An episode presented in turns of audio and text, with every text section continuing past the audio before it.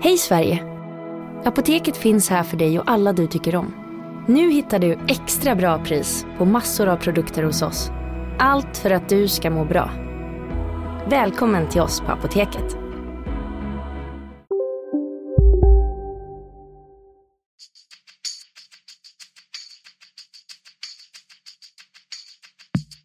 Skönt att komma ut och eh, bara lukta gräset. Så det, är, det är fotboll för mig. Nu är jag här och jag är väldigt glad att eh, kunna spela för det laget som jag har närmast om hjärtat. om å skape tro, om å tro på det vi gjør, jobbe videre. Og vi skal bare ut der, og så skal vi levere. Og det skal vi jo. Basta.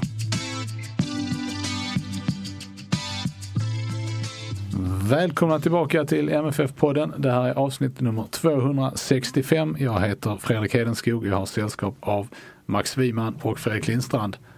På riktigt, Ja, In real life. äntligen! precis. Så här eh, ungefär eh, drygt en timme innan eh, Folkhälsomyndigheten kommer att komma med nya rekommendationer. Ja, precis. Där, där, I poddinspelningar kommer vara Ja, överst på listan. Nästa vecka är vi tillbaka i skilda, skilda Ja, världar. men vad pratar vi? 22 månader eller något sånt där? Ja. ja, det är Eller oerhört. 21 i alla fall. Ja, var det mars va? Ja. Lång tid. Ehm, idag så ska vi prata om vad som, eh, eller rättare sagt jag har bett eh, er att ta fram eh, årets bästa MFF-insatser och sen ska vi försöka bena ut vad det finns för gemensamma nämnare och likheter mellan dem. Jag hoppas att ni har hittat några i alla fall. Och hoppas att vi inte har valt samma matcher. Nej, ja, det kan ni ha gjort. alltid lite risk. alltid, det är väldigt, eh, allting är eh, hemligt här. Men vi har inte pratat om det. Nej, och jag är helt, helt eh, omedveten om vilka matcher ni har valt också. Så att det ska bli spännande. Eh, Vi ska också prata lite, lite landslag och blicka fram mot eh, kommande match till att börja med, den som MFF har mot Häcken. Eh, Men allra först så ska vi prata om det eh, dödsbud som eh, MFF och eh, dess eh, supportrar nåddes av i måndags. Det vill säga att eh, förre ordföranden Bengt Madsen eh, hade gått bort vid 79 års ålder. Och det första som, som slog mig det är ju att eh, det nu på tre år är det va? Som MFF har, har förlorat tre tidigare ordförande. Eller ja, eh, Håkan Jeppsson dog ju fast faktiskt på sin post så att säga. Eh, och med tanke på att MFF då sen, sen, eh, sen Erik Persson tillträdde, när nu det var Max, kan du det rak? Nej, inte exakt men mitten av 30-talet. 1937 eh, så har de ju bara haft eh, fem ordföranden inklusive nuvarande Anders Paulsson. Så är det ju ett, ehm, det är en ganska stor bit Malmö FF historia som har liksom försvunnit här de sista tre åren. Nej, försvunnit har den inte men ni förstår vad jag, förstår vad jag menar. Ehm, men om jag vänder mig till dig först Max, hur, hur placerar man in Bengt Madsen i en, i en eh, MFF-historisk kontext? Det är lätt att, men det är så här att varje, eftersom du inte har haft så många ordförande så har ju liksom varje ordförande haft sin speciella, vad ska vi säga, del i det hela. Ehm, om man liksom tar de andra så Erik Persson han liksom var ju ordförande under så väldigt lång tid och eh, var ju föreningen för att uttrycka det enkelt.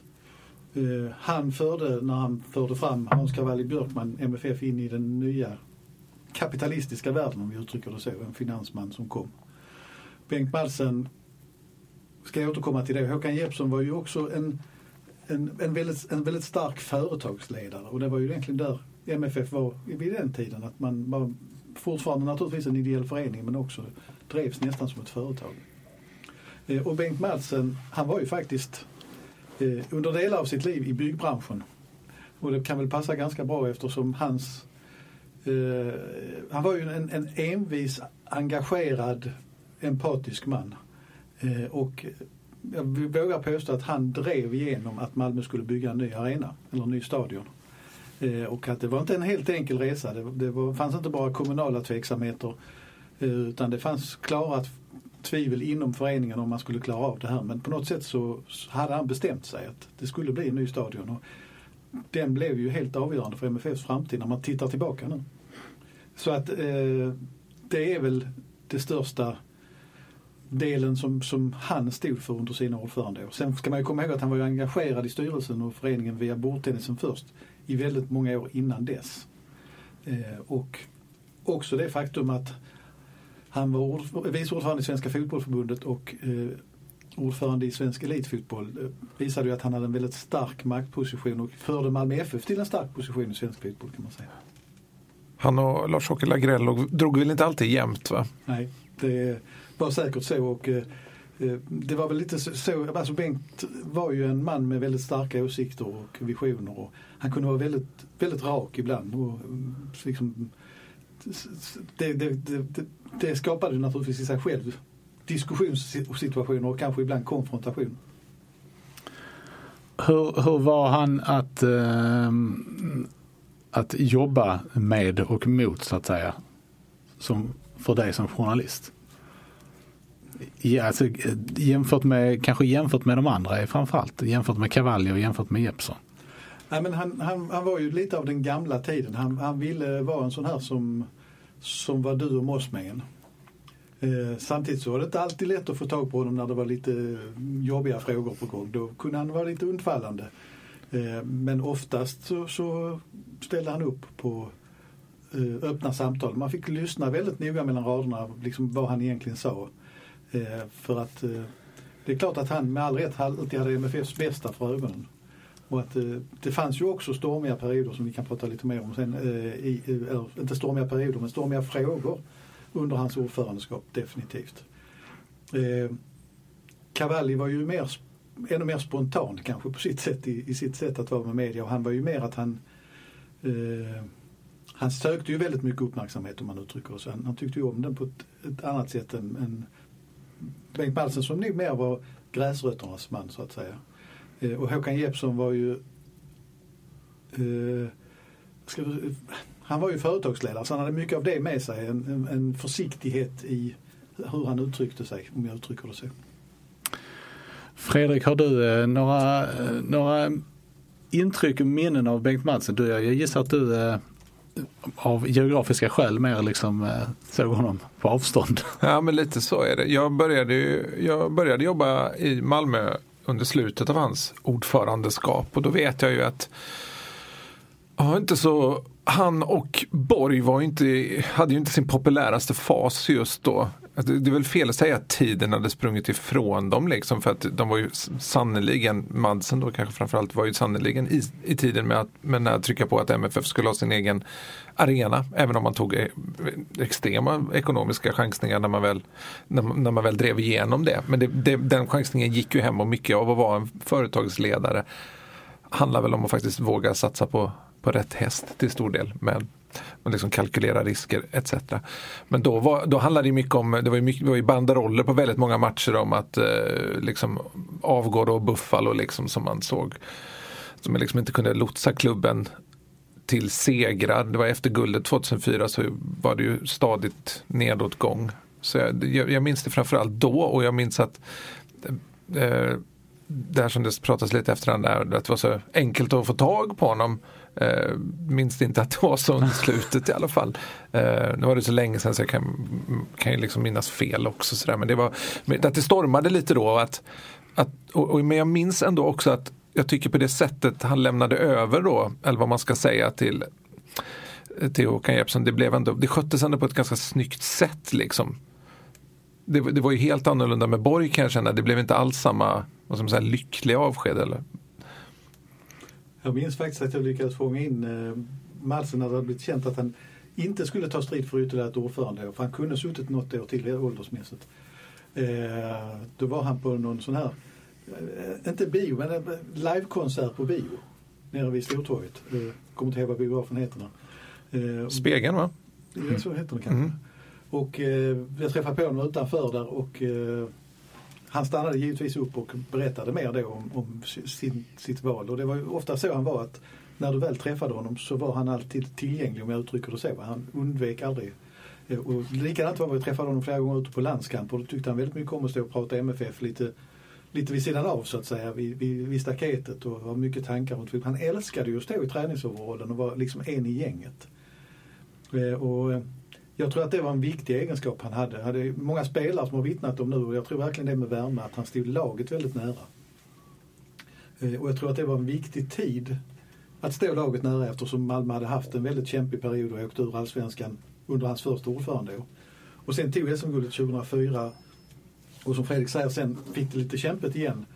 Eh, och där, jag har inte tänkt så mycket på det men jag tror att man ska ta det i, i tank, åtanke då att det var när stadion skulle byggas och började byggas. Och det fanns mycket annat fokus i föreningen och man hade nog inte så mycket pengar att stoppa in i spelartrupp och så vidare utan det var ett väldigt stort fokus kring att, att klara av det här arenabygget som blev betydligt dyrare under resans gång. Eh, man hade räknat fel. Eh, men också en väldigt viktig del, och som var en rätt lång process som jag minns då, att man lyssnade på supportrarna så att de fick sin ståplatskortsida, vilket inte var tanken från början, i ett etage. Eh, och där tror jag att det var en, en av hans, där han verkligen lyssnade och fick styrelsen att lyssna längs med rälsen att, att det här var väldigt, väldigt viktigt och det har blivit väldigt bra dessutom. Det var ju, jag såg att eh, Tony Ernst eh, skrev på Twitter, han var ju ordförande i MFF Support på den tiden, att mellan 2005 och 2009 så pratade han oftare med Bengt Madsen än med sin egen fru. Så det, det säger väl någonting om de här eh, supportrelationerna som, som var då.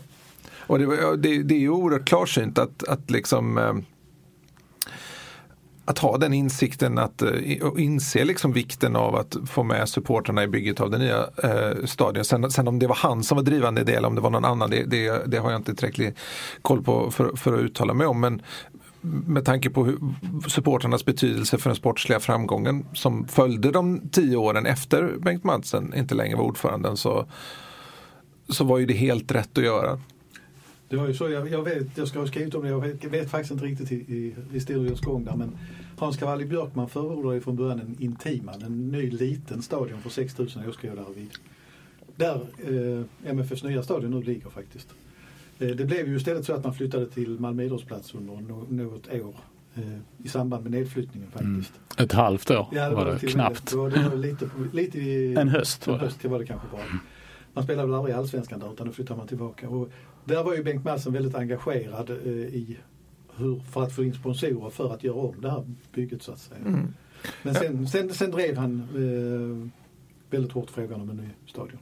det, det är också något som man kan sätta i ett lite större perspektiv när man tittar på vad som fick Malmö som stad att lyfta från ett i många avseenden rätt mörkt 90-tal. Eh, det var liksom saker hade stängt igen, inte mycket hände. Jag minns hur man såg på Malmö, eh, alltså därifrån jag bodde, liksom. man tyckte bara, vad är det för stad egentligen? Man såg bilder från Malmö på typ Aktuellt och så. Det var bara deppigt liksom. Nu känns det ändå som att Sverige tittar på Malmö och till 50 procent kanske med herregud vad händer där nere och, och med de andra 50 procenten känner åh vad, vad häftigt det är som händer här nere, hit vill jag flytta. Och det finns ändå en, även om det finns mycket problem med den här staden så finns det också ett framåtdriv som jag tror inte finns någon annanstans i Sverige. Jag menar, Malmö är ju den enda staden i Sverige som inte överhuvudtaget sneglar på vad som händer i Stockholm. Det är ju helt ointressant för, för Malmö. Medan egentligen alla andra städer har något slags Stockholmskomplex. Det existerar inte i Malmö. Men i alla fall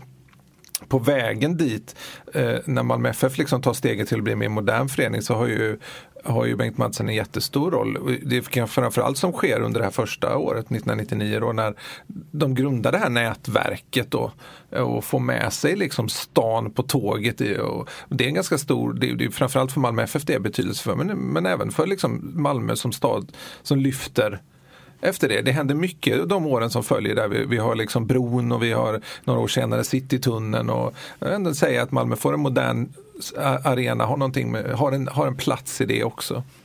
Um, man kan ju säga, jag, tycker, jag har inte tänkt så mycket på det innan, men man kan säga att eh, det faktum att Bengt Madsen tog över MFF som ordförande speglar lite grann som en person. Att han var, var ju väldigt orädd. För han blev ju faktiskt ordförande i sämsta möjliga läge efter ett, ett mörkt 90-tal. Det var inte så att MFF hade jättedåliga placeringar, man var tvåa och trea och sånt. Men man hade dåligt publiktryck, eh, dålig ekonomi eh, och man vann inte eh, allsvenskan, man vann inte kuppen Så att det var ju ett rätt tufft läge han gick in i. Och jag tror att hans mod där just att, att var nära laget när, när på resan tillbaka och samtidigt då börja jobba för det här med en stor ny stadion. Eh, blev väldigt avgörande för, för där MFF hamnar sen. Eh, för man, det, det, man ska komma ihåg med stadion sen det är ju att Håkan Jeppsson var ju många gånger oerhört bekymrad över ekonomin. Och hade inte MFF nått Champions League de här gångerna som man har gjort och Europa League så hade läget varit ett helt annat. Eh, men å andra sidan så hade man förmodligen aldrig nått Champions League och Europa League utan stadion. Så kan jag känna. Eh, så att det, det, det, det var ett vågspel som, som Jeppsson var väldigt orolig för. Men som ändå till slut eh, gick hem. Sen eh, om man ska prata om lite andra bitar också, så, för jag vet ju, det var naturligtvis någon som reagerade och tyckte bara, bara för att man tar upp frågor som inte gick så bra för, för Madsen så det tycks, tycks det då precis som att man smutskastar hans roll som ordförande. Jag, jag, tycker precis tvärtom. Jag tycker att det blir fel att beskriva en människa med bara det som lyckades. För att det är ju faktiskt helheten. Och där han då hade det tuffare. Det var ju bland annat när, jag vet inte om ni kommer ihåg när IMG skulle ta över eh, marknadsföringen av föreningen. Det, det kändes inte helt eh, förankrat. Eh, eh och det blev ett kort, det varade väl i två år och det gav inget resultat egentligen. Eh, det var väl i viss mån samspelet där att han och Hasselborg körde lite eget race och där blev damsektionen lidande. Vilket de, har jag sagt det förr, måste ha ångrat många gånger. Sen exakt historieskrivning tycker jag är ointressant. De, Madsen och Borg var inte, eh, jobbade ju väldigt hårt runt det här laget och det berodde ju på dålig ekonomi i grunden.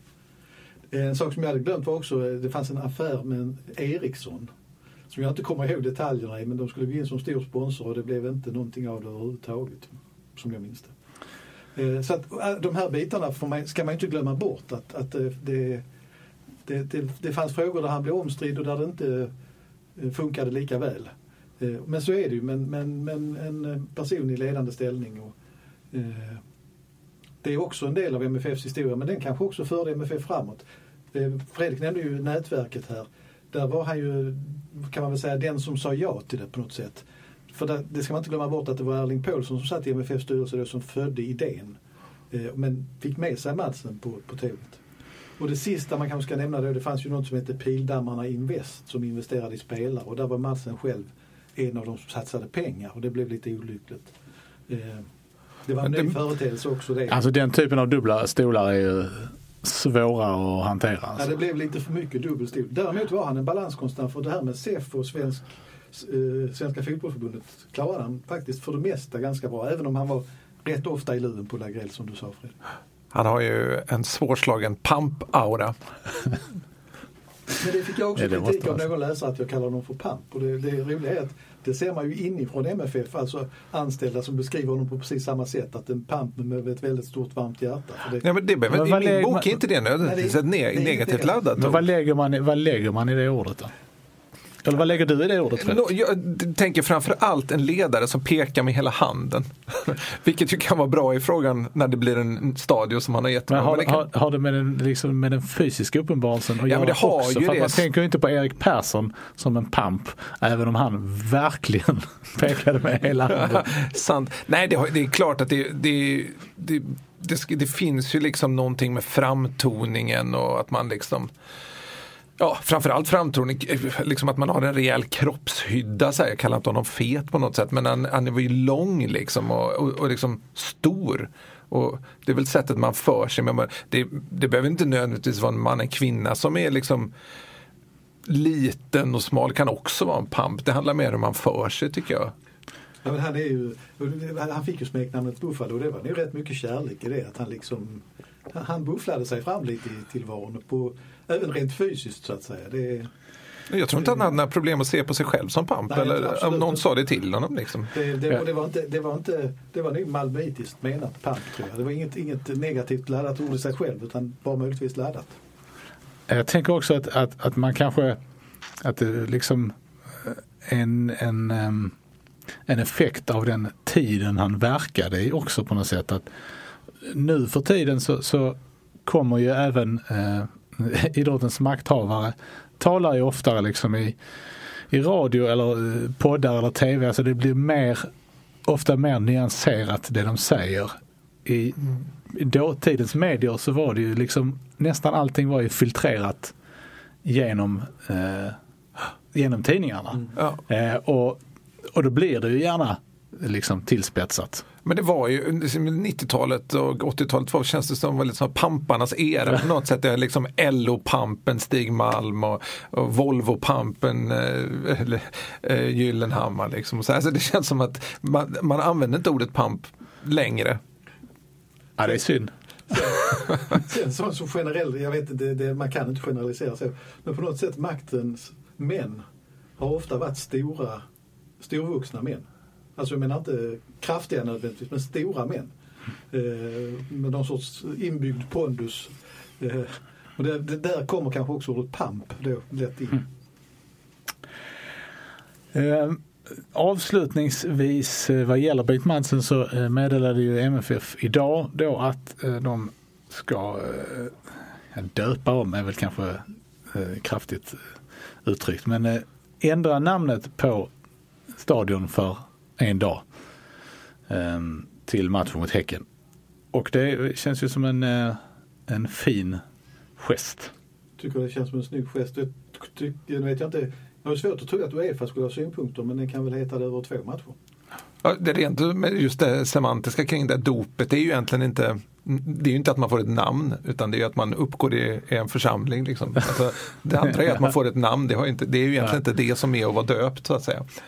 Ja, men jag tycker den kunde heta, den kunde heta Bengt Madsen stadion även eh, vid Sankt Petersburgsmatchen nästa vecka. Nej, jag, jag, tycker det är en snygg hyllning. Det fanns eh, i, i malmöitiskt sann anda ett namnförslag från början innan det blev Swedbank stadion och det var ju Madsen Square Garden.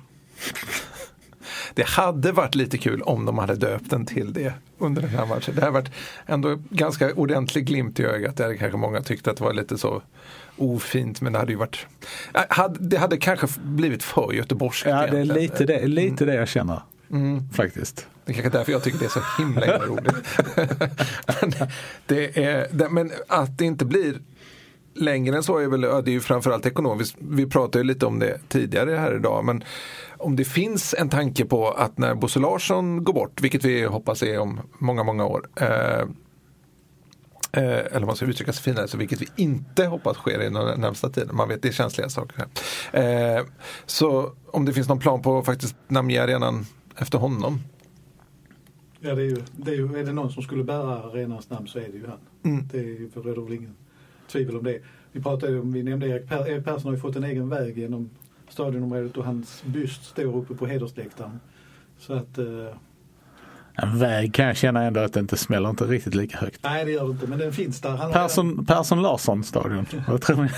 Nej men är det, är det någon i MFFs historia som skulle eh, likt Johan Cruyff då får, får döpa ett stadion så är det ju Bosse. Ja. Utan någon som helst tvivel. Ja men precis och kan Amsterdam ganska nyligen ändå döpa om sin arena till, eh, alltså Amsterdam Arena då, Ajax hemmaplan, eh, döpa om den till Johan Cruyff Arena så då känns det ju som att Malmö kan, kan hantera och döpa den till till Bosse Larsson stadion. Men det är som sagt, det ska ju till pengar också. Det, det, det, är, ju, det, är, ju, det är ju att säga nej till, till mycket pengar. Mycket pengar. Däremot så kan jag tycka att man på något bestående sätt, och det tror jag säkert man kommer att göra, inkorporerar Bengt Madsens namn i arenan någonstans. Eh, på något sätt. Precis.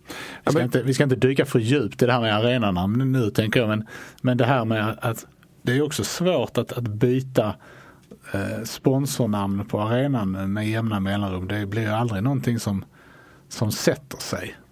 Nej. Och Eleda har ju absolut inte satt sig. Nej. Eh, trots att de har haft sitt namn på stadion nu, vad blir det, två år? Ja, det är nog två år. Ja, så tror jag att om man gör en enkät eh, här på lördag inför Häckenmatchen med de ungefär 20 000 som ska se den här matchen. Så jag tippar på att det kanske är 50 som vet vad Eleda gör för någonting. Det, så är det ju. Jag tror du som vet vad stadion heter. Det var inte riktigt så långt vill inte ja, men Det är lite intressant nu när vi har pratat arenan, vi stod och pratade lite när jag tittade på MFFs träning igår också. Eh, så både, både vad det gäller fotboll och hallar nu så byts det rätt mycket namn. Mm. Så nu har jag inte koll på det längre. Där jag, där jag får höra namn som jag aldrig visste att de fanns ens. Eh, så jag det, undrar om inte det här är en trend som kanske går över en dag. Man vet aldrig. Tittar man pengarna någon annanstans. Nej, men det kanske är lite överskattat att ha sitt namn på en arena. Ja. Jag vet inte riktigt. Jag skyller lite på Ljungskile, de var lite föregångare där tycker jag. Ja precis, vi, vi gjorde ju det för redan för 25 år sedan. men, men, eh, ja, nej, men eh, intressant ändå för att MFF har ju liksom, man ska inte säga att det är MFF som har målat in sig i ett hörn apropå det här namngestalien för att det var inte de som satte upp Zlatan-statyn för det var ju kommunens mark men det blir lite så här man kan, när, man kan inte gärna ge Bosse Larsson en staty för då blir han den andra statyn. Det, det, han förtjänar ju någonting mer. Så det, ja, det blir utmaning. Malsen kommer ju säkert att hedras ytterligare vid matchen mot Häcken. Det känns ju naturligt naturligtvis. Jag, jag, tror till och med att hade det varit en, eh, en, nu är det ju ingen landskamp på väldigt länge här. Eh, damerna har väl, men eh, om ett tag va? Ja, damerna har ju faktiskt landskamp här i Malmö så att ja. vi kan skicka passningen till Svenska Fotbollförbundet att det vore ju ytterst lämpligt. De har ju först landskamp i mm. Göteborg men här i Malmö vore det ju ytterst lämpligt. Ja men precis för att hade det här skett innan eh, de här VM-kvalmatcherna så hade det förmodligen, nu var ju, nej det hade det förmodligen för Sverige att det hade två bortamatcher. Eh, men det känns som att förbundet, det, han har ju varit en, en stor figur inom förbundet också. Vi byter eh, ämne och eh, går vidare med det som jag nämnde som hastigast i början, det vill säga eh, det här segmentet där vi ska försöka bena ut eh, vad det är som har gjort MFF bra i de matcherna där de har varit bra. Eh, segmentet, det välkända segmentet. Det är inget återkommande. Ja, vi, vi, vi, glömde workshoppa rubriken faktiskt. Men, 40 matcher under året begär du att vi ska sortera upp och komma ihåg detaljer ifrån. Ja, nej, nej, ni fick ju faktiskt lite tid här på, på att förbereda er. Så, att, så är det. Eh, men, inget att skylla på. Nej, inget. Jag har inte gjort det. Nej, jag har inte hunnit se om alla 40 matcher. Nej, det är bra. Eh, Fredrik, du får ordet först. Ska de vara i given ordning? Eller? Nej, alltså jag tänker att eh, om Fredrik eh, tar en match här så gissar jag att den kanske finns med på din lista också Max. Så, så kan vi liksom bara diskutera utifrån det. Ja, Ja, men jag, tar, eh, jag smäller till med, eh, skruvar tillbaka klockan till eh, den 3 augusti eh, i år eh, då Malmö FF besegrar Glasgow Rangers med 2-1 hemma. Och då tänker kanske lyssnare, säger han inte fel nu? Eh, det är ju egentligen bortamatchen som, som alla alla minns. Och, och den, den, var liksom, den var oerhört imponerande på sitt sätt. Eh, men för mig säger den bortamatchen någon, kanske mer så här någon slags Band of Brothers mentalitet i kombination med en otrolig spetskompetens som gör att MFF vinner den snarare än att det är liksom ett taktiskt drag som gör att MFF vinner. Jag, jag, liksom på det viset tycker jag att hemma, hemmamötet får inte falla i glömska. För det, det är ganska till stor del en, en, en, perfekt genomförd match av MFF. Och man ska, man ska poängtera att Rangers bara spelat en tävlingsmatch den säsongen några dagar tidigare mot Livingstone. Eh, men, men ändå, eh, budgetmässigt är liksom Rangers på en helt annan nivå och man hade vunnit eh, skotska ligan tämligen bekvämt säsongen innan då. Och det, det här är också första gången som MFF egentligen i skarpt läge testar 5-3-2 den här säsongen under Tomasson. Eller egentligen över, överhuvudtaget under Tomasson. Det hade testats under bitar av matcher innan men aldrig liksom så, nu startar vi så här, nu spelar vi så här. Och eh, lite beroende att MFF tappat eh, Jonas Knutsen till skada kort innan. Men också för att man skulle då kunna få ihop Lasse Nielsen, Anna Lahmanovic och, och den här nya Moisander den här nya motståndaren. den nya Moisander. Eh, Defensivt är ju insatsen så gott som fulländad. Eh, Rangers skapar knappt någonting på hela matchen och målet de får eh, i den 95 minuten är ju det får man säga är tursamt. Det är en styrning som ställer Johan Dahlin helt i mål. Eh, men MFF gör en otroligt bra insats i det fysiska spelet och i pressspelet. Skapar ju inte våldsamt mycket chanser själv men ändå man, man vinner ju klart rättvist och 2-0 hade ju varit det, ett rimligt resultat. Liksom. Eh, på, på något sätt blev det ändå en nyckelmatch i Europaspelet. MFF kom till spel med ett dubbelmöte med Rigo och ett dubbelmöte med HJK där man ändå ja, långt ifrån glänst. Och det var liksom, fanns ändå frågetecken på hur man ska kunna hantera den här kvali kvalitetshöjningen liksom med tanke på att man inte haft gjort det så bra, gått från Riga till HJK.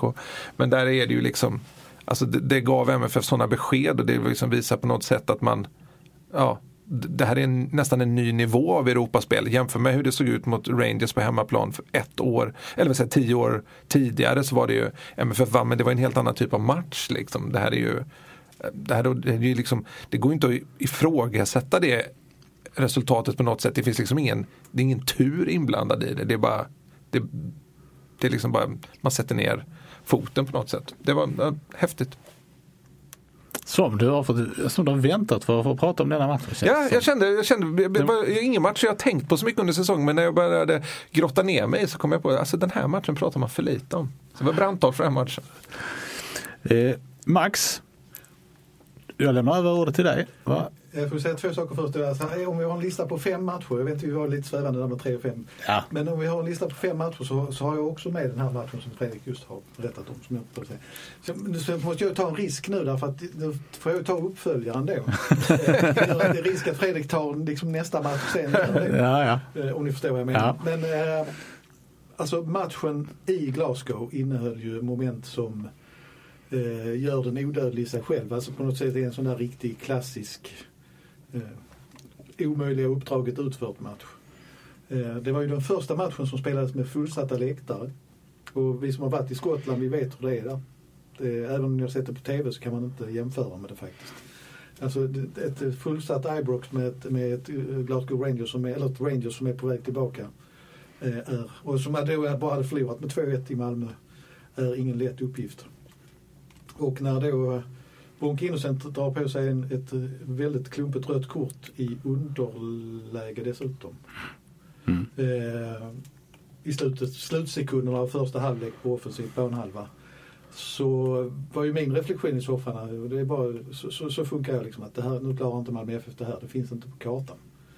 Eh, istället går de ut och gör en andra halvlek, eh, mycket som Fredrik nämner på, på grund av, eller tack vare individuella prestationer. Men, men alltså det man gör det, det, det är liksom att man vågar, man vill. Man vill liksom, det, det finns en intensitet och en, eh, en förmåga att, att liksom lyfta fram avgörande situationer. Båda målen är liksom av hög klass. Väldigt hög klass, både eh, eh 1-1 och 2-1. Och eh, det är naturligtvis Colak och Birmancevic som i första hand ligger bakom dem. Eh, men det, det, är liksom, det finns så mycket mer i det. Att, att eh, man genomför en halvlek på ett sätt som jag inte trodde man var riktigt mäktigt. Och är ju inte, om jag minns rätt, inte superhotat matchen igenom trots allt. Utan det, det är ju rätt, ganska rättvist totalt räknat över två matcher. Eh, och någonstans här, lite det som Fredrik var inne på vad det gäller den andra matchen, så någonstans här så börjar ju också MFF sluta prata, eller Jon Dahl Tomasson, om slut, spelprinciper och faktiskt blir uppställningar och man ser tydligare mönster i hur man vill spela. Tycker jag. Det, det har väl varit mer under det hela detta året än förra året men det blir mer och mer tydligt. Och jag har faktiskt reflekterat över att han på senare tid också i någon intervju har pratat om spelsystem plötsligt. Eh, och pratat siffror. Och jag tror att eh, det är nog en viktig del, inte minst i Europaspelet, att man eh, som svenskt lag har väldigt tydliga mönster av hur man vill spela i, i siffror och uppställning. Vi är specialister på det vi gör, precis som du. Därför försäkrar vi på Swedea bara småföretag, som ditt. För oss är små företag alltid större än stora och vår företagsförsäkring anpassar sig helt efter firmans förutsättningar. Gå in på swedea.se företag och jämför själv.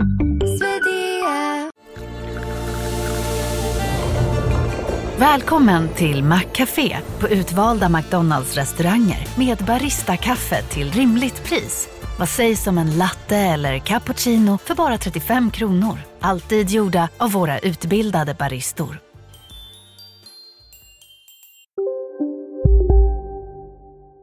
Det, det var en, en, en väldigt stark insats. Och en, en aspekt i, i för press, på presskonferensen inför den matchen också, också med Thomasson då är att han han ändå blir lite Hareidesk i på presskonferensen inför matchen och säger det att de behöver de här pengarna mer än vad vi har. Det, det är inte tidernas bästa trash talk men, eh, men det är en, ett rejält steg framåt för att vara honom. Liksom. Jag, jag tror att det ändå har en roll i uppbyggnaden inför den här matchen. Det blir ganska snabbt en, eh, ett, ett, en GIF på, eh, som liksom valsar runt på Twitter och Instagram där, där liksom han det här citatet vevas om och om igen och det blir liksom ett, det bygger upp till någonting inför den här matchen. Och, och MFF växer liksom. Jag tror att kollektivet får eh, en jäkla skjuts som framförallt om man slår, tillbaka, slår ihop de här, det här dubbelmötet liksom så är det, ja, det, det, det är väldigt brett spektra av saker MFF gör rätt. Ja, man ska inte glömma att det är den matchen också som ger inträdet i Europa League.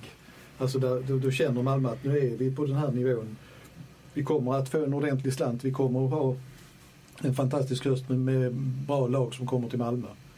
Eh, och det, det, annars hade det ju varit att kämpa för Conference League. Det hade varit en chans till där. Det är nytt där. Men, men därför tror jag att det, det, var, det var en viktig dubbelseger också. Eh, jag bollar tillbaka då till dig Fredrik. Mm. tar han säkert den. Ja, nu ska jag ta en match som jag tror att Max också har. Eh, det vore konstigt annars tycker jag nästan.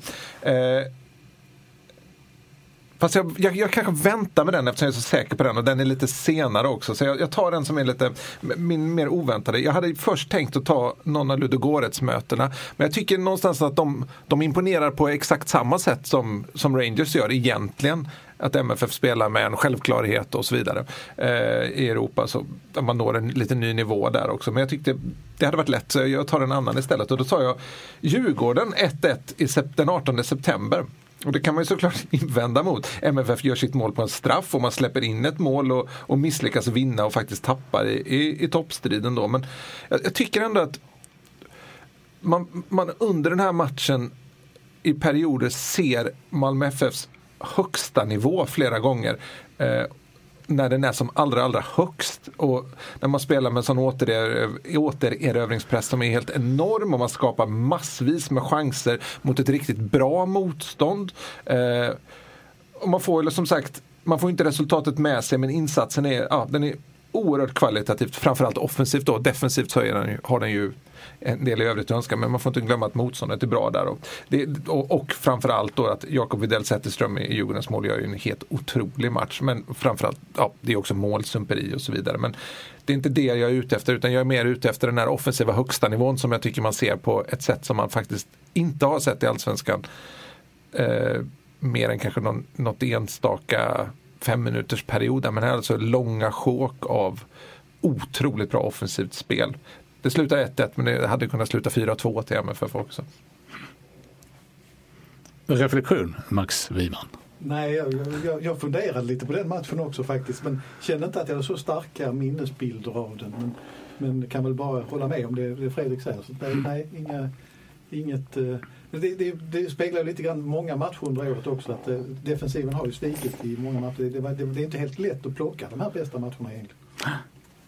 Men om du eh, får eh, chansen här då nu? Jag tror, jag tror han var snäll. Jag tror att, att vi är uppe i Göteborg. Ja. Eh, kan det vara så Fredrik? Ja, vi kan vara uppe i Göteborg ja. Och det är alltså inte Hisingen vi är på. Nej. Jag var ju där.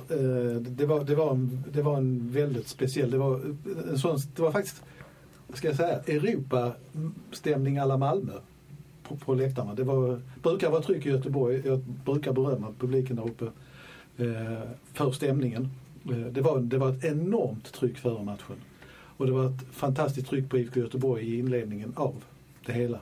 Jag ska säga vad det gäller publiken sen så tycker jag att eh, deras reaktioner mot Sören Rex eh, är direkt fåniga numera. Det var liksom inte bara klacken som stod utan det, det kastades otrevliga glåpord och annat även från sittarsläktaren på ett sätt som jag inte tycker hör hemma. Men det var en parentes. Men Göteborg gör en rivstart och det känns som att oj, det här blir en tuff kväll för Malmö FF. Eh, men sen tycker jag faktiskt att Malmö hittar precis som de ska spela och de hittar liksom både i defensiven och offensiven eh, de kvaliteter så att vi satt och sa på läktaren att hade de spelat så här hela året så hade de vunnit allsvenskan i början på september förmodligen. Det var, det var liksom en perfekt genomförd match. Eh, Lasse Nilsen var ju helt magisk i backlinjen till exempel. Eh, Sören Rex gör ett fantastiskt fint mål och ett eh, väldigt vaket mål. Trots den press han är utsatt för. Eh, Anders Christiansen blir skadad men MFF klarar att hantera det. Oskar Lewicki fick väl också gå ut men man klarar att hantera det också. Eh, och naturligtvis dessutom så, vilket märktes även på vägen upp, eh, det var ju nästan, eller var runt 3000 malmöiter där uppe. Det skapades en känsla runt att det här var den bästa allsvenska matchen jag har sett i år och kanske på ett par år. Rent. Ja, det var ju en oerhört tydlig markering i toppstriden. Det fanns ju frågetecken inför matchen då. IFK Göteborg hade ju fyra raka segrar och, och såg ju otroligt hungrigt ut. Hade ju kört över Djurgården med 3-0 eh, i, inte omgången innan, men två omgångar innan. Eh, och det skvallrar ju någonting om deras form och framförallt offensivt att de liksom hittat rätt. Då. MFF håller ju nere dem på ett ja, expected goals står på 0,37 vilket är otroligt lågt. De skapar egentligen ingenting i Göteborg.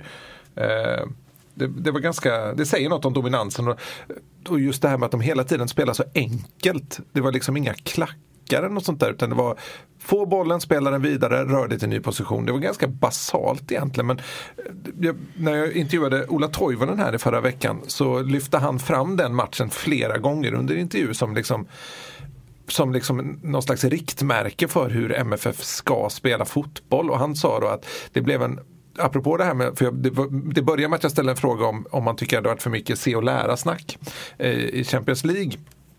Och eh, eh, han svarade inte riktigt rakt ut på just det men han sa att, att de hade sett och lärt från Chelsea på Stamford Bridge hur de spelade mot Malmö FF då.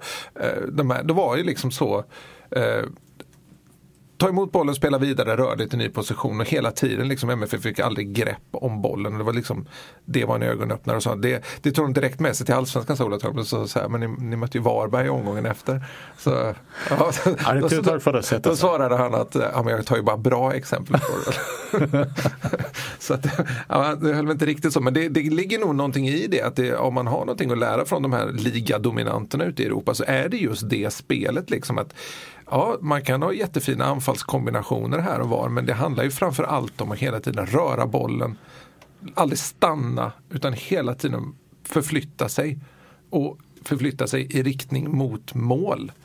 Ehm, det gjorde man bra. Mm. Ett par, tre saker jag tänker på där. Eh, eh, alltså, MFF hade Chelsea-matchen hemma med sig in i detta. Det var väldigt tydligt tycker jag. Det visar vikten av att att verkligen ta de matcherna på allvar. Eh, om man ska uttrycka det lite hårt. Sen var det ju första gången vi åtminstone en, en eh, halvlek knappt fick se Lewicki, Peña och eh, Anders Christiansen tillsammans. Så jag tror att det var en nyckel att Alltså det, det, det vore väldigt spännande att se de tre tillsammans en hel allsvensk säsong, definitivt. Det, det, det, de, de är inte stora någon av dem men det, det, det finns kvaliteter. Alltså Oskar är väldigt viktig i sitt bollsamlande och sin klokskap.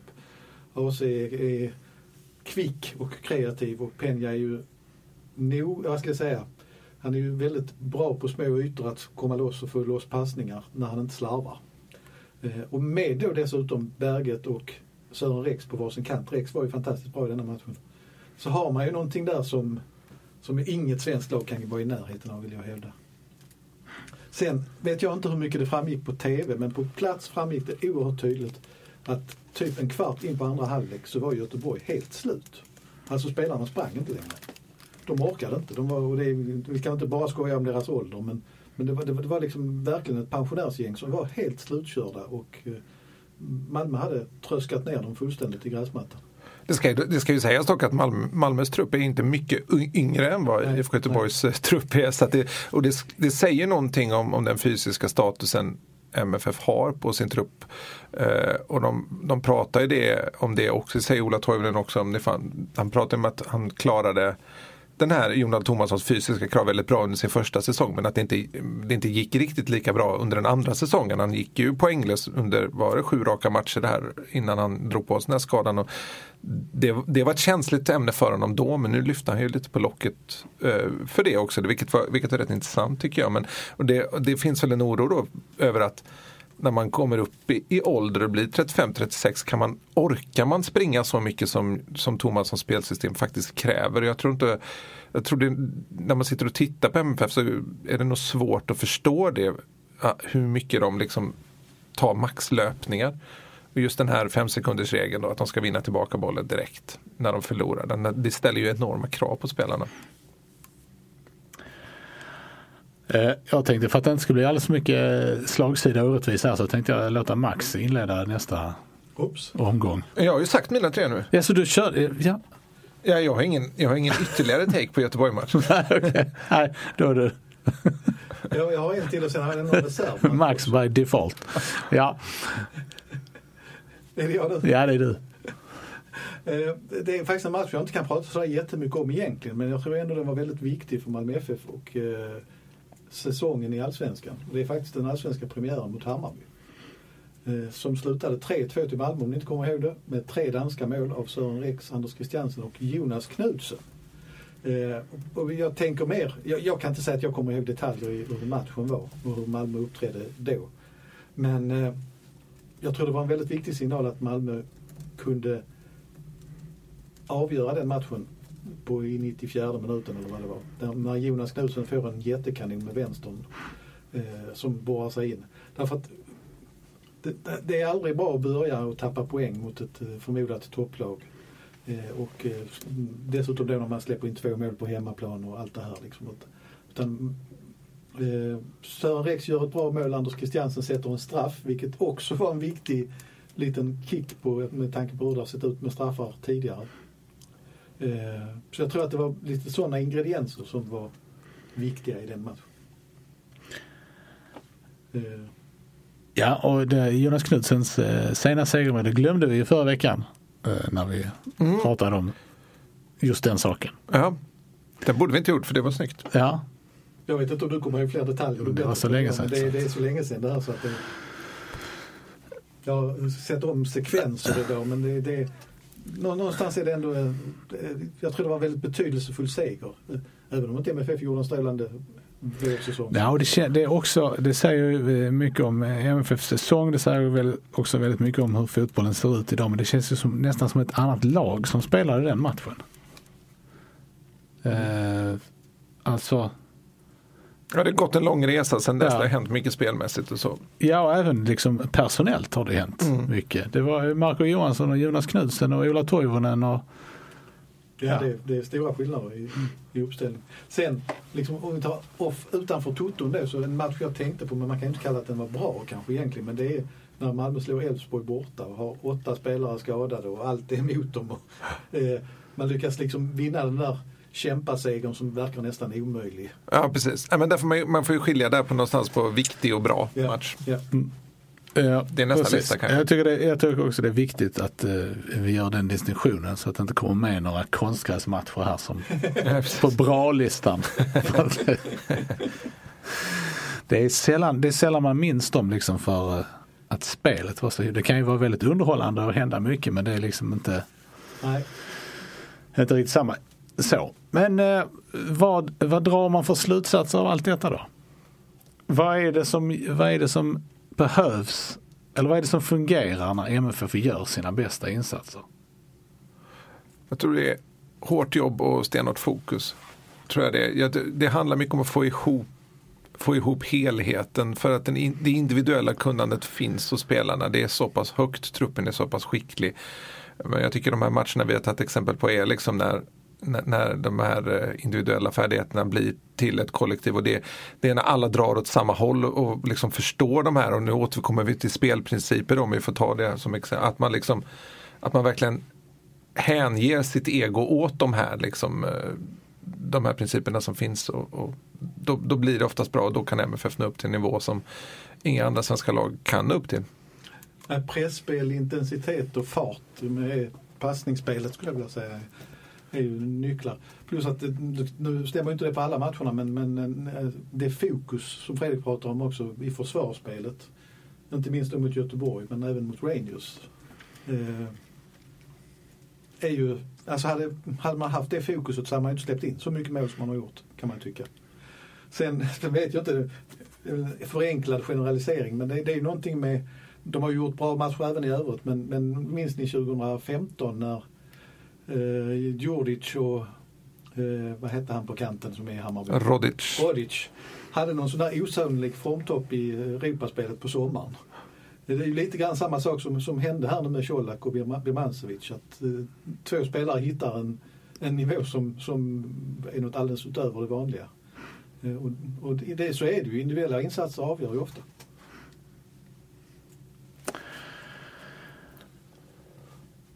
Ska vi då eh, ta och eh, hasta vidare här? Hasta kan man inte säga, vi har pratat ganska länge. Eh, vi går vidare. Eh, det väntar ju eh, matcher framåt här för MFF men de hänger lite grann ihop med det eh, som precis har varit eller det landslagsuppehåll som har varit påverkar ju åtminstone en del av spelarna. Eh, och eftersom det här är ditt, eh, din gren Fredrik så tänker jag att du får eh, ta, dra lite eh, lärdomar av det här. eh. Ska jag, bara, jag, jag, drar, jag drar det snabbt nu. Ja. Vi börjar ticka uppåt över en timme nu. Vi har inte framåt Det är ingen som orkar. Eh, Oskar Lewicki, Martin Olsson var uttagna i Sverige. Eh, Lewicki kvar på bänken båda matcherna, förlusterna mot Georgien och Spanien. Eh, Martin Olsson fick hoppa in i den ena. Ett kritiserat byte på slutet mot Spanien. Eh, vi har lite svårt att förstå det faktiskt. Emil Kraft gick ju på knäna. Det, det var ju inte ett byte Jan Andersson gjorde med, med tanken här, kan här får jag in en spelare som kan avgöra mot Spanien. Det, det ibland, blir, ibland blir det konstigt, kritiken. Eh, sen har vi Anel Ahmedhodzic och Adin Alic i Bosnien och Hercegovina. Eh, jättetung kvalsamling för dem. Eh, förlorar hemma mot Finland och missar VM i första matchen. Där spelar, spelar Anel från start och Adin Alic blir kvar på bänken hela matchen. Sen så förlorar de även den betydelselösa avslutningen mot Ukraina med 2-0. Ah, eh, Nalic fick hoppa in i den och Anel spela från start. Colak blev inte uttagen i truppen. Han var med i truppen men han fick inte plats i matchtruppen till Kroatiens eh, båda matcher mot Malta och Ryssland. VM-platsen är säkrad i alla fall. Sen eh, El Rakip var uttagen till Nordmakedonien som säkrade en playoffplats till VM. Eh, han fick dock lämna återbud på grund av en knäskada och var kvar i Malmö. Ja, Där ser man. Men det kan ju bli så faktiskt att El Rakip får möta Sverige i playoff till eh, våren. hur är Eller det var i mars. Det, är, det, är det vår i mars? Var, var fick du den uppgiften om knäskada ifrån? Jag frågar honom. Ja, Jag var nere på stadion här igår och då gick han förbi och frågade, är du skadad eller? Ja, knät. Så han, svårare än så behöver det inte vara alla gånger. Ja. Ja. Ehm. Sergio Peña, Peru. Å- återigen målskytt för Peru som vann både mot eh, Bolivia och eh, Venezuela och kravlade sig upp på en kvalplats. Eh, Den som hamnar på, som kommer, det är, eh, på femte plats i sydamerikanska kvalet får, eh, får ju kvala vidare i någon slags playoff där man kan få möta något annat lika ungefär likadant placerat lag från Asien eller om det är Nordamerika eh, eller om det är Afrika. Det, det blottas senare vilka det blir man får möta då. Så det var en stor framgång för Peru som har inlett eh, kvalet lite knackigt. Han är ju vikt, riktigt, riktigt viktig där. Men det var ju det, precis detta du eh, förutspådde. Ja. Vill jag minnas. Ja visst, så är Ja. det. Ja, Han det byttes kan- ut eh, i båda matcherna dock men det Ja. antar jag att göra med trötthet. Ja men det är väl bra att man inte sliter för mycket på. Det är ju matcher på hög, hög höjd också. Eh, Ismail Diawara i Mali. Eh, Mali har säkrat ehm, eh, vad heter det, sin ska, de har säkrat en plats i playoff för att nå det afrikanska kvalet. Det är så de har tio stycken eh, kvalgrupper och alla vinnarna eh, går vidare till eh, playoff. Med, eh, fem stycken matcher då som är, spelas i hemma borta möten. Eh, eh Diawara spelade inte i den matchen som betydde någonting men i den avslutande gruppspelsmatchen så fick han chansen att göra debut då och så höll han, höll han nollan. Eh, matchen spelades i Marocko. Eh, de vann med 1-0. Eh, och så om vi tar U21 då så är det ju inga spelare i MFFs trupp som är med där. Kan man tycka är lite uppseendeväckande ändå. Eh, men eh, Amin Sarr och eh, David Edvardsson som är utlånade och då tillhör ju fortfarande MFF. Eh, de, Amin Sarr startade båda matcherna mot Bosnien och mot Irland. Och eh, David Edvardsson fick hoppa in i båda två. Det var ju kul utveckling för, för honom. Han eh, inledde ju med var det hjärnskakning det var va? Och eh, har ju sen gått till danska andra ligan till det här Jammerbukt. Uttalar säkert inte riktigt så på danska. Men eh, så gick det med dem. Och eh, där fanns även, oh, man, man, kan väl nämna Vagic, Tim Pritcha och Hussein Ali, ju tidigare MFF-spelare som spelade. Ju. Sen var Sebastian Anassi som spelade en av två matcher mot Finland i P20-landslaget. Också. Med tanke på hur det ser ut i u kan man tycka att det borde finnas plats för honom i den truppen. Det, det, kan man absolut tycka och han var det inte så att han var med förra samlingen u har jag för mig i alla fall. Sen kan man väl bara nämna där återigen med, med Anel Ahmedhodzic att det känns olyckligt att det har blivit som det blivit med hans landslagsuttagning. Bosnien är inte en toppnation i Europa eh, och de kommer alltid ha det svårt att nå mästerskapen. Eh, det känns liksom och, och, samtidigt sitter Sverige och har dunderkris i backlinjen inför det här mötet och Jan Andersson går ifrån sina principer och ringer Pontus Jansson för att försöka övertala honom att varit med. Det, det har han inte ens gjort med Zlatan liksom, när, när Zlatan inte eh, hade tackat nej. Eh, så, och det, den här tycker jag framförallt ligger hos Svenska Fotbollförbundet. Man har inte legat på eh, Annel tillräckligt hårt. Det är lätt att säga, ja men vi har kontaktat honom, ja men hur gjordes det då? Hur såldes det in? Och, Marcus Rosenberg då, som är Ahmedhodzics agent har ju sagt att Bosnien sålde in, sålde in landslaget på ett helt annat sätt än vad Sverige gjorde. Och jag vet inte riktigt hur många läropengar Sverige måste ha för att, för att inse att man kan gå miste om talanger om man agerar släpphänt. Liksom. Ahmedhodzic har ju en fram, jättelovande framtid. Kommer förmodligen spela ute i Europa i de stora ligorna i ett decennium framöver. Och det, det är liksom Sverige bara slarvat bort egentligen. Och detsamma kan jag nästan säga som Hadzika Dunic som spelar bredvid Ahmedhodzic och är proffs i Ryssland. Han kunde ju också spela till Sverige. Mm. Det känns inte som svensk fotboll eh, förstår det här riktigt. Det, det, det, det, är en tung, tung jäkla skuta att vända i många sådana här frågor. Och det, det, man, man tar inte väl, tillräckligt väl hand om spelare. Det, det är för mycket. Det finns ju också en ny generation spelare som har eh, där det kommer en, eller, en eller två föräldrar kommer från andra länder och där man kan välja på ett helt annat sätt. Det känns kanske inte som att förbundet har hängt med i den utvecklingen. Och det här är ju liksom inte, det är inget nytt, så har det varit länge. Men det känns ändå som att det måste vara, man måste vara liksom varse att om, vi inte ligger på här så kan vi förlora den här spelaren. Mm. Och Ahmedhodzic har ju varit med i u alltså i svenska ungdomslandslagen hela vägen upp till u och så, och så, så bara sker det liksom.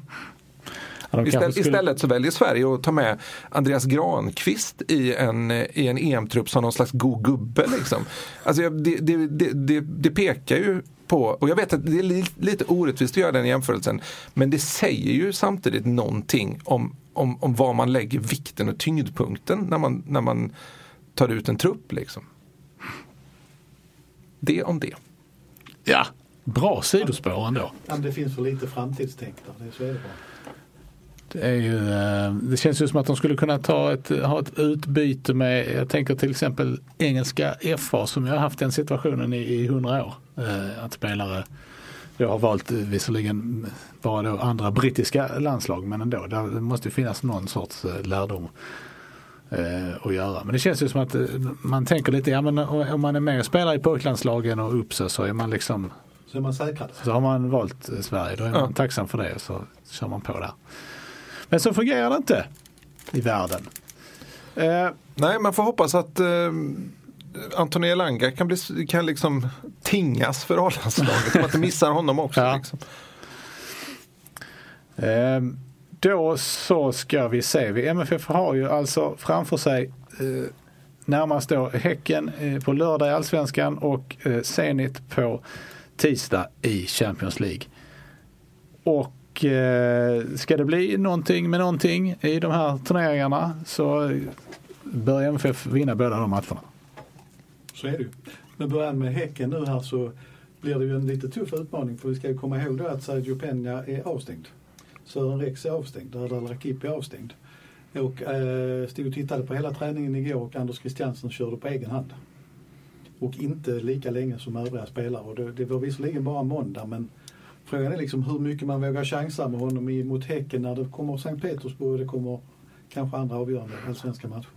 Så mittfältsmässigt kan det bli en tuff utmaning för MFF. Jag kan nämna också att eh, Felix Begmo faktiskt var ute och tränade. Jag vet inte vilken grad han har varit det tidigare men han körde också på egen hand. Men han är inte aktuell för spel i höst i vilket fall som helst. också noterbart är, men vi vet inte varför, var att Moisander inte tränade igår. Nej. Kan du lägga på sånt poddljud efter du, du, du. Men, nej, men, nej, men så det är klart att jag, jag tycker att man får börja i den ändningen just nu ändå att Häcken-matchen är ju en, en utmaning hur man ska formera laget. Naturligtvis. Mm. Och det hänger mycket på, är AC med, vilket jag tvivlar på, då, då är det ju lite lättare. För Oskar Lewicki är ju hel och har varit iväg med landslag. Men eh, ja, Nej, det känns väl, eh, det känns väl um, lämpligt då att man har ändå både, både Nanasi och Nalic som ju har visat ganska god form på sista tiden så att man inte känner att man står helt. Jag kan väl se framför mig om inte AC spelar så spelar väl någon av de tre, eller de två i den offensiva rollen. För Birmancevic lär väl ta Sören Rex position om vi uttrycker det så. Så blir det nog ja. Och eh, Bonke kan man väl tänka sig startar ihop med Lewicki. Bara defensivt ja. Men eh, Bonke, Lewicki, Nalic är trots allt ett annat mittfält än Anders Christiansen, Sergio Peña och Oskar Lewicki. Det, det går inte att komma ifrån. För det, men det känns ju ändå, liksom, det är klart nu har vi avstängningar och, och, och så med i, i bilden men det måste ju ändå vara så att det är, att det är, är Häcken-matchen antar jag som är prio. Ja, Före oh. Zenit. Oh ja, så är det. Det Så är det. det. Sen blir det ju en, som jag ser det, en avgörande helg för att Djurgården är ju den stora utmanaren till Malmö FF just nu. Nu har de Norrköping borta och det är ju inte den lättaste bortamatchen även om Norrköping har varit väldigt upp och ner. Eh, Så att, och Häcken för Malmö är ju inte heller en lätt match. Så att det kan ju ha förändrad status igen i Allsvenskan på antingen att MFF drar ifrån eller så är, de förbisprungna. Det, det, det, kan, det, det, det är en spännande helg för det kan hända vad som helst. Ja, de har ju de har väl liksom inte rosat marknaden eh, på något sätt, Häcken, den här säsongen. Det har väl gått klart under förväntan. Eh, kryssat ganska mycket, men de har, de har liksom i vissa enskilda matcher liksom ryckt till och presterat jättebra resultat. Liksom slår IFK Norrköping hemma med 5-0 till exempel. Men det är, mer, det är lite mer som det gamla Häcken på något Mm. sätt. De kunde ju göra så eh, också. Ja, det känns ju som det är ett lag som kan skapa mycket chanser och göra mål om de har en bra dag. Och det, då hänger det ju mycket på om, om Malmö får ihop backlinje så att det verkligen fungerar nu. Att den, ja, man måste spela på Göteborgsnivån igen. Men Makondele är inte med va? Nej, det Nej. är han inte nu. Det. Däremot har de ju eh. Däremot har de ju Patrik Wålemark som är eh, allsvenskans kanske poängmässigt eh, starkaste spelare just Ja. nu. Det är någonting att se upp med. Ehm, nej, det var mer att Makondele var ju allsvenskans poängstarkaste spelare mot Malmö FF ofta. Kändes det som. Just det, just det. Ja. Han, han, hade en tendens att blixtra till i de matcherna. Ehm, ja, hörni. Uh, Ska vi säga något? vi kanske ska säga också att Malmö FFs damlag har eh, vunnit en serie Så är det. sen vi pratade senast. De har avancerat till Det var en chock division 2. när jag fick höra att de hade vunnit. Man kan ju bara det trodde jag aldrig. De, de har ju vunnit stort även i år och en enkel serieseger men ändå lite, lite tuffare detta året. Och nu kan jag tycka att nu börjar det bli lite utmaning för de här eh, duktiga spelarna som har spelat på hög nivå när de börjar klättra upp till den igen. För hur mycket har de ändå tappat genom att spela i de lägre serierna. Så att nästa år blir en lite mer utmanande. En, en, en, ingen stor utmaning men lite mer utmanande i alla fall.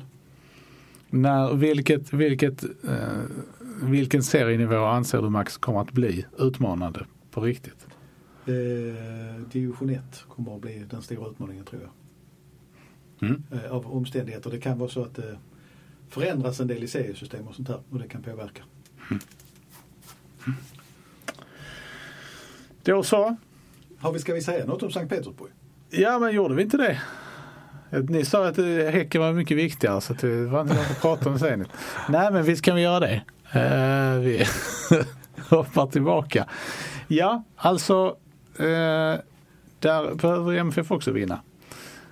Kommer de att göra det? Nej jag tror inte det men Nej, jag tror också att de får svårt att göra det. Jag tror också att de allsvenska matcherna blir sån urladdning nu så att det är liksom blir svårt att hitta motivationen. Även om man har liksom spelarna gärna säger det så känns det kanske som att de inte riktigt, riktigt menar det. Och det, det är ju fullt naturligt. Liksom. Jag tror det handlar mycket om att hitta rätt känsla i stunden. Eh, att verkligen när man går ut i planen. Där, har ju, där tror jag publiken är, har, har liksom någon enorm inverkan på att de ska hitta den rätta tändningen mot, mot Zenit. Och det var ju för MFFs del då lite oroväckande att de faktiskt inte har sålt så himla mycket biljetter till den här Zenit-matchen. Delvis beroende på att, eh, eller till stor del beroende på att eh, Uefa och sponsorer har massa biljetter. Eh, de kan mycket väl släppas upp till allmänheten. Men jag menar, en vecka inför en, en Champions League-match i Malmö, alltså det, det, spelas ju bara tre på en, på en säsong. Så, så är det fortfarande tusen biljetter kvar efter de som är ute till allmänheten. Det är ändå lite uppseendeväckande tycker jag. Det men om man, om man ser... Ja, nej, det, alltså det, tänker man tillbaka till 2014 så sålde ju allt slut i paket. Det fanns ju inte en möjlighet att köpa lösa biljetter. Nej. Så att eh, det kan vara ett orostecken. Sen tror jag att det är ju Lex Chelsea ändå här att det är väldigt viktigt att eh, spelarna går ut och gör en bra prestation mot Zenit och har det med sig in i den svåra bortamatchen i Kalmar. Det, det gäller att hålla ungarna uppe här nu. Det gäller att inte slappna av. Och där kan jag ju tycka fortfarande Häcken-matchen är lite farlig där också eftersom det har varit ett uppehåll nu igen. Så att, eh, det blir en, en väldigt eh, spännande vecka på många sätt och vis. Det är ju mycket sålda biljetter upp till Kalmar för de som då eh, är för att jinxa, de, de har ju konstaterat att eh, MFF kan säkra guldet i Kalmar om eh, Djurgården tappar poäng i helgen och Malmö vinner. Alternativt Djurgården tappar poäng nästa helg. Mm. För de spelar före Malmö då. Några timmar. Om, bara för att avsluta Champions League-diskussionen. Om, vi, om man sänker kravribban här då. Kommer MFF att göra mål i den här matchen? Ja men det tror jag nog. Ja, jag tror också det. Jag tror det ja. kommer ett mål. Mm. Alltså, samstämmiga nivåer. Ja men precis. Ja. Ja, men, men de hade ändå lite målchanser mot eh, Zenit borta. Det fan, det, de skapade ändå lägen på, eh, på Gazprom Arena. Skönt att få nämna deras namn så de får lite reklam. Eh, eh, nej, det, det, är min känsla, men det är också bara en gissning. Ja, det är i stort sett det vi håller på med. I alla fall när det handlar om sånt som inte har hänt. Ja. exakt, exakt. eh, vi återkommer i nästa vecka. Tills dess så har detta varit avsnitt nummer 265 av MFF-podden där vi anser att konstgräs ska förbjudas i svensk elitfotboll. Jag heter Fredrik Hedenskog, jag har haft sällskap av Max Wiman och Fredrik Lindstrand och ansvarig utgivare är Jonas Kanje. Tack för oss, hej hej! Hej hej! hej.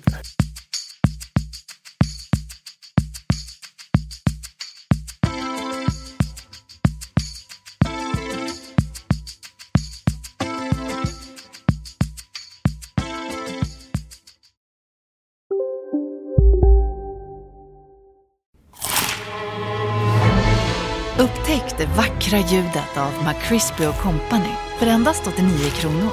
En riktigt krispig upplevelse. För ett ännu godare McDonalds. En nyhet. Nu kan du teckna livförsäkring hos Trygg-Hansa. Den ger dina nära ersättning som kan användas på det sätt som hjälper bäst. En försäkring för dig och till de som älskar dig. Läs mer och teckna på trygghansa.se. Trygg Hansa. Trygghet för livet.